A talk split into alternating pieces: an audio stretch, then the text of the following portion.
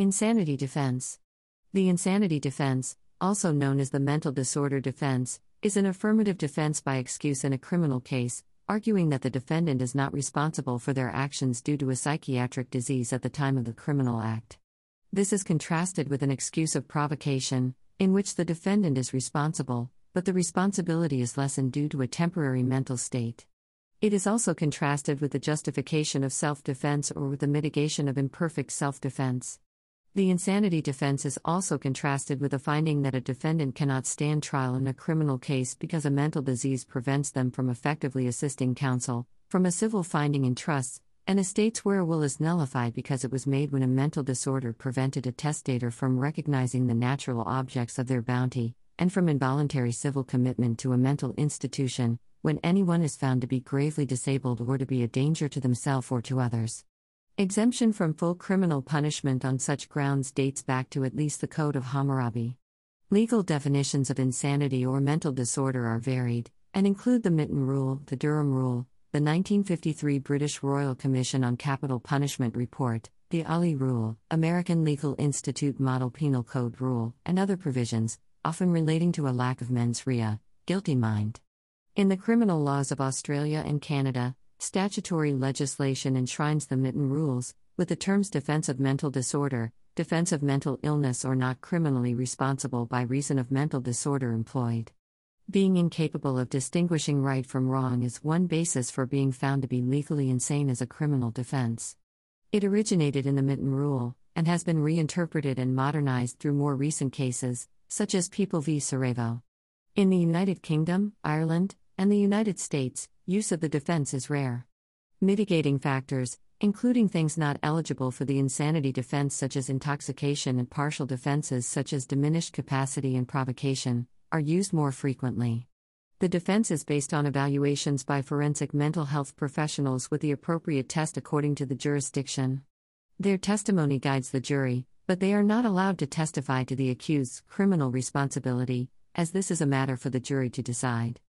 Similarly, Mental health practitioners are restrained from making a judgment on the ultimate issue whether the defendant is insane. Some jurisdictions require the evaluation to address the defendant's ability to control their behavior at the time of the offense, the volitional limb. A defendant claiming the defense is pleading not guilty by reason of insanity, NGRI, or guilty but insane or mentally ill in some jurisdictions, which, if successful, may result in the defendant being committed to a psychiatric facility for an indeterminate period. Non compos mentis. Ryan Reynolds here from Mint Mobile. With the price of just about everything going up during inflation, we thought we'd bring our prices down. So to help us, we brought in a reverse auctioneer, which is apparently a thing. Mint Mobile unlimited premium wireless. Ready to get 30, 30, bit to get 30, bit to get 20, 20, 20, bit to get 20, 20, bit to get 15, 15, 15, 15 just 15 bucks a month. So, Give it a try at mintmobile.com/switch. slash $45 up front for 3 months plus taxes and fees. Promo rate for new customers for limited time. Unlimited more than 40 gigabytes per month slows. Full terms at mintmobile.com. Non compos mentis, Latin, is a legal term meaning not of sound mind. Non compos mentis derives from the Latin non meaning not, compos meaning control or command, and mentis, genitive singular of mens, meaning of mind. It is the direct opposite of compos mentis, of a sound mind. Although typically used in law, this term can also be used metaphorically or figuratively, for example, when one is in a confused state, intoxicated, or not of sound mind. The term may be applied when a determination of competency needs to be made by a physician for purposes of obtaining informed consent for treatments and, if necessary, assigning a surrogate to make health care decisions. While the proper sphere for this determination is in a court of law, this is practically, and most frequently, made by physicians in the clinical setting. In English law, the rule of non compos mentis was most commonly used when the defendant invoked religious or magical explanations for behavior. History The concept of defense by insanity has existed since ancient Greece and Rome. However, in colonial America, a delusional Dorothy Talby was hanged in 1638 for murdering her daughter, as at the time Massachusetts's common law made no distinction between insanity, or mental illness, and criminal behavior. Edward II, under English common law, declared that a person was insane if their mental capacity was no more than that of a wild beast, in the sense of a dumb animal, rather than being frenzied. The first complete transcript of an insanity trial dates to 1724. It is likely that the insane, like those under 14, were spared trial by ordeal. When trial by jury replaced this, the jury members were expected to find the insane guilty but then refer the case to the king for a royal pardon. From 1500 onwards, juries could acquit the insane, and detention required a separate civil procedure. The Criminal Lunatics Act 1800, passed with retrospective effect following the acquittal of James Hadfield, mandated detention at the regent's pleasure, indefinitely, even for those who, although insane at the time of the offense, were now sane. The M'Naghten Rules of 1843 were not a codification or definition of insanity but rather the responses of a panel of judges to hypothetical questions posed by Parliament in the wake of Daniel M'Naghten's acquittal for the homicide of Edward Drummond, whom he mistook for British Prime Minister Robert Peel. The rules define the defense as at the time of committing the act the party accused was laboring under such a defect of reason, from disease of the mind, as not to know the nature and quality of the act he was doing, or as not to know that what he was doing was wrong. The key is that the defendant could not appreciate the nature of their actions during the commission of the crime. In Ford v. Wainwright, 1986, the U.S. Supreme Court upheld the common law rule that the insane cannot be executed. It further stated that a person under the death penalty is entitled to a competency evaluation and to an evidentiary hearing in court on the question of their competency to be executed. In Wainwright v. Greenfield, 1986, the court ruled that it was fundamentally unfair for the prosecutor to comment during the court proceedings on the petitioner's silence invoked as a result of a Miranda warning. The prosecutor had argued that the respondent's silence after receiving Miranda warnings was evidence of his sanity. In 2006, the U.S. Supreme Court decided Clark v. Arizona, upholding Arizona's restrictions on the insanity defense.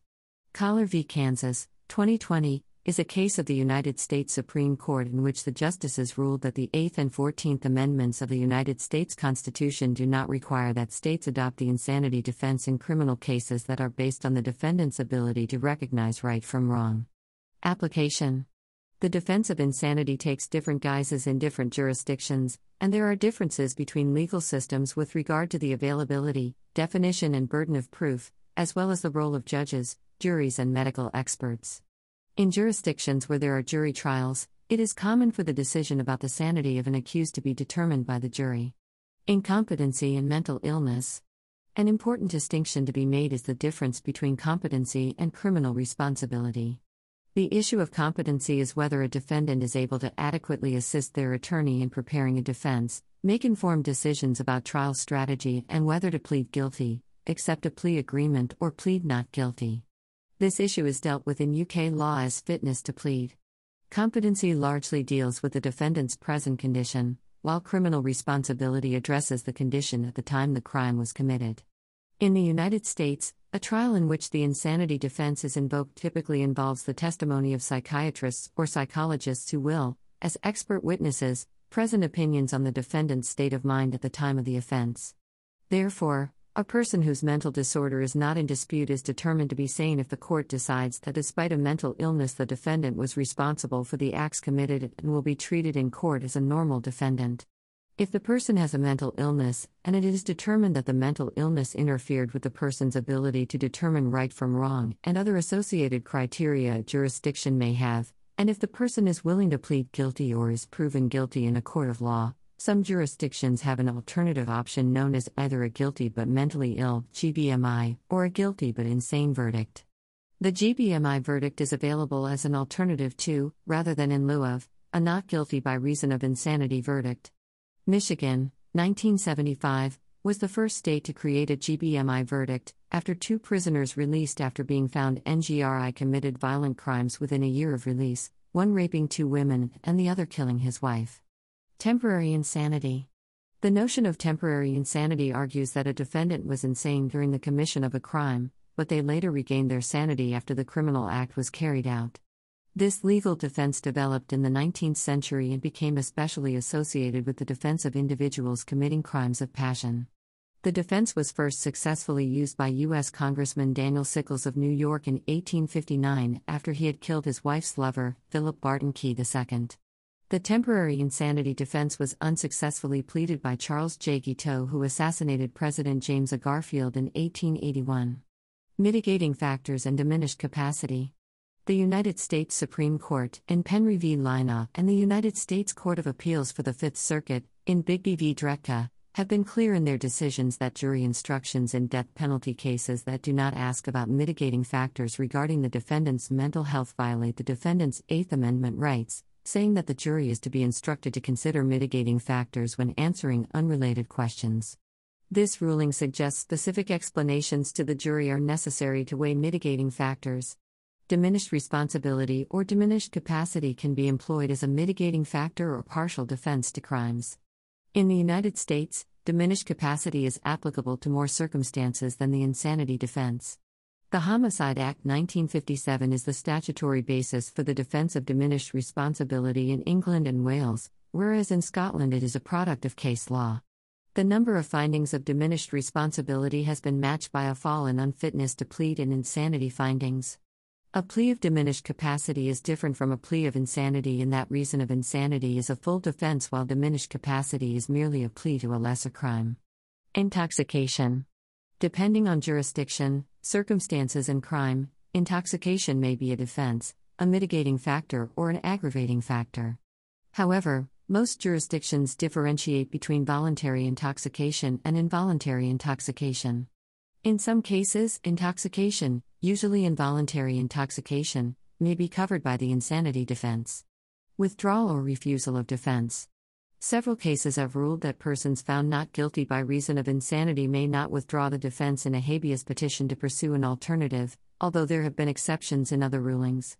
In Colorado v. Connolly, 1997, the petitioner who had originally been found not guilty by reason of insanity and committed for 10 years to the jurisdiction of a psychiatric security review board filed a pro se writ of habeas corpus and the court vacated his insanity acquittal. He was granted a new trial and found guilty of the original charges, receiving a prison sentence of 40 years. In the landmark case of Frendak v. United States in 1979, the court ruled that the insanity defense cannot be imposed upon an unwilling defendant if an intelligent defendant voluntarily wishes to forego the defense. Usage This increased coverage gives the impression that the defense is widely used, but this is not the case. According to an eight state study, the insanity defense is used in less than 1% of all court cases and, when used, has only a 26% success rate. Of those cases that were successful, 90% of the defendants had been previously diagnosed with mental illness. Psychiatric treatment. In the United States, those found to have been not guilty by reason of mental disorder or insanity are generally then required to undergo psychiatric treatment in a mental institution, except in the case of temporary insanity.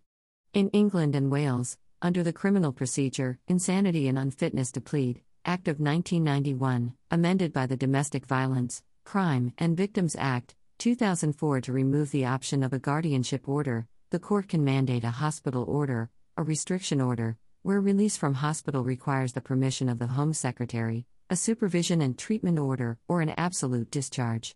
Unlike defendants who are found guilty of a crime, they are not institutionalized for a fixed period, but rather held in the institution until they are determined not to be a threat. Authorities making this decision tend to be cautious, and as a result, defendants can often be institutionalized for longer than they would have been incarcerated in prison.